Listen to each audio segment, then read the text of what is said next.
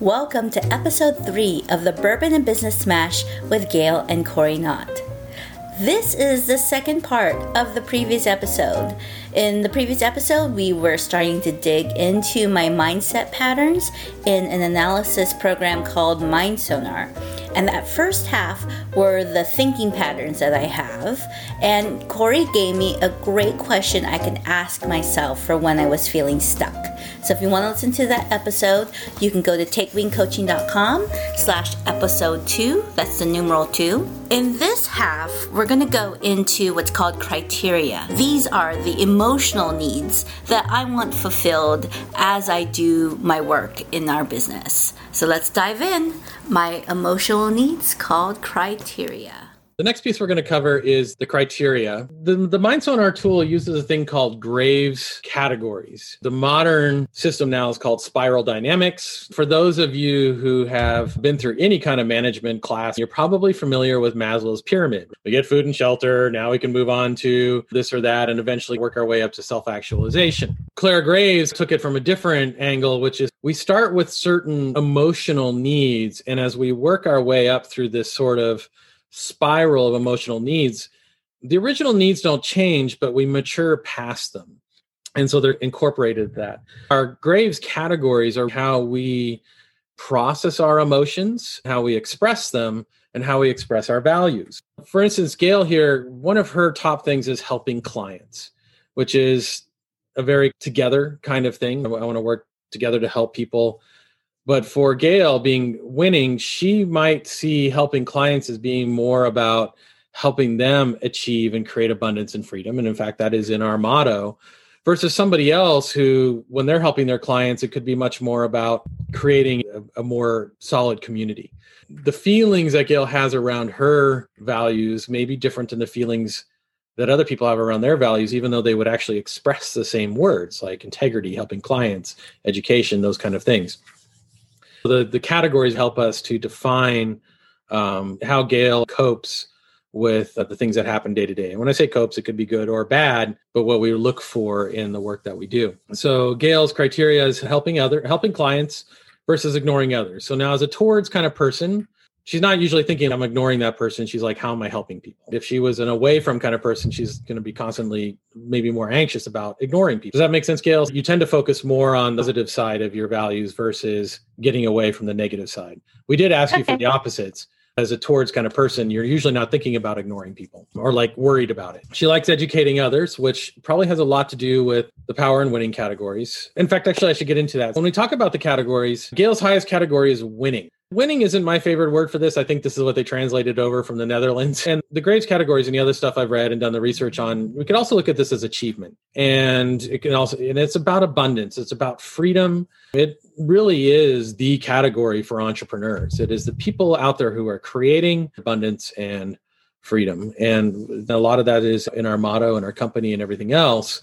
And so it makes sense that winning would be a, a high category for Gail. Winning can be like, we're all winning right? The more we do, the more the more work I do, the more we win. Her second category is power. If we look at things on a various level, if we start with survival, the next thing is security, which is family and kinship and tribe, is having people around us so that we can support each other, cooperate, put food on the table, and have that family stuff there. The next level up from that is power, and power is usually about reputation, being recognized as different so when we feel warm in the family unit, the next thing we tend to look for is like, how do I differentiate myself from the family? How do I be my own person?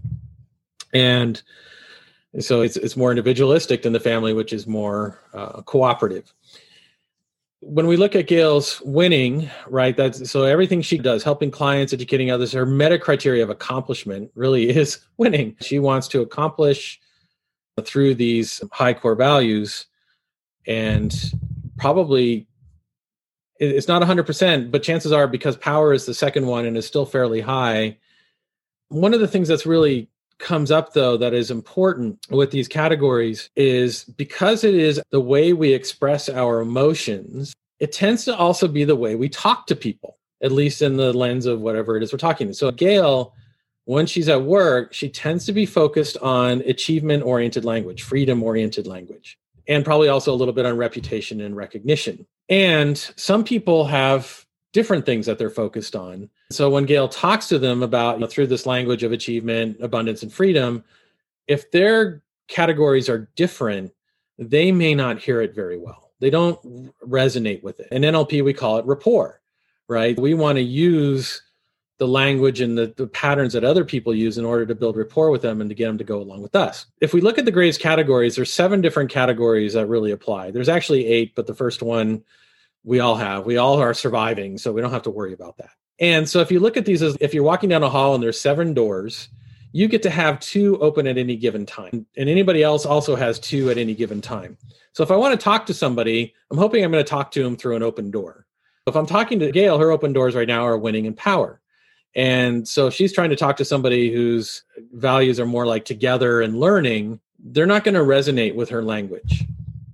And so, what we suggest in terms of sales or in terms of coaching or other things is to start to listen to what people say so we can get a sense of what their values are and speak to them through those values. What are their categories? If somebody is a together kind of person, they might talk about, I really want to help my community. I'm trying to help my community grow. I want to give back. I have one client, I think a lot of stuff is starting to grow on how do I help the homeless? So that becomes a little more community oriented. Rather than talking about how you're going to get more freedom to do that, I'd be more about as you accomplish these goals in your business, you're going to, you know, enhance your community. What do our clients typically focus on?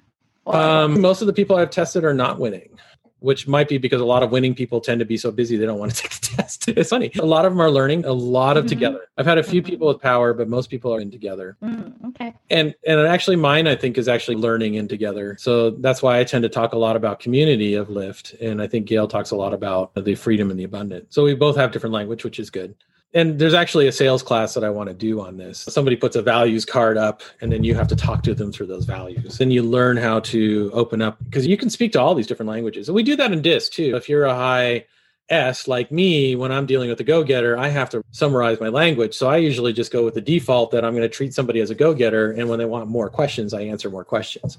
It just becomes a practice of kind of speaking to all the values. And then when something resonates, you get that smile, the nod, or yeah, I'm, I'm with you then you can go from there. Um, and that's a skill. And that was the criteria section of the MindSonar analysis. Cory added a little bonus sales tip in there by talking to other people's needs versus my own. So hopefully that was helpful for you. Now there are 13 other meta programs that we're not going to get into into this episode, but let us know. Would you like to learn more about them? Would you like to learn more about MindSonar? We're happy to create a new episode for you and not only going deeper into the meta programs, but how they can be used in different situations, such as sales and marketing. If you'd like to find out more about MindSonar or how you can apply it in your business, check out takewingcoaching.com slash mindsonar. And if you'd like to see the show notes for this episode, including the graph from my analysis, you can go to takewingcoaching.com slash episode 3.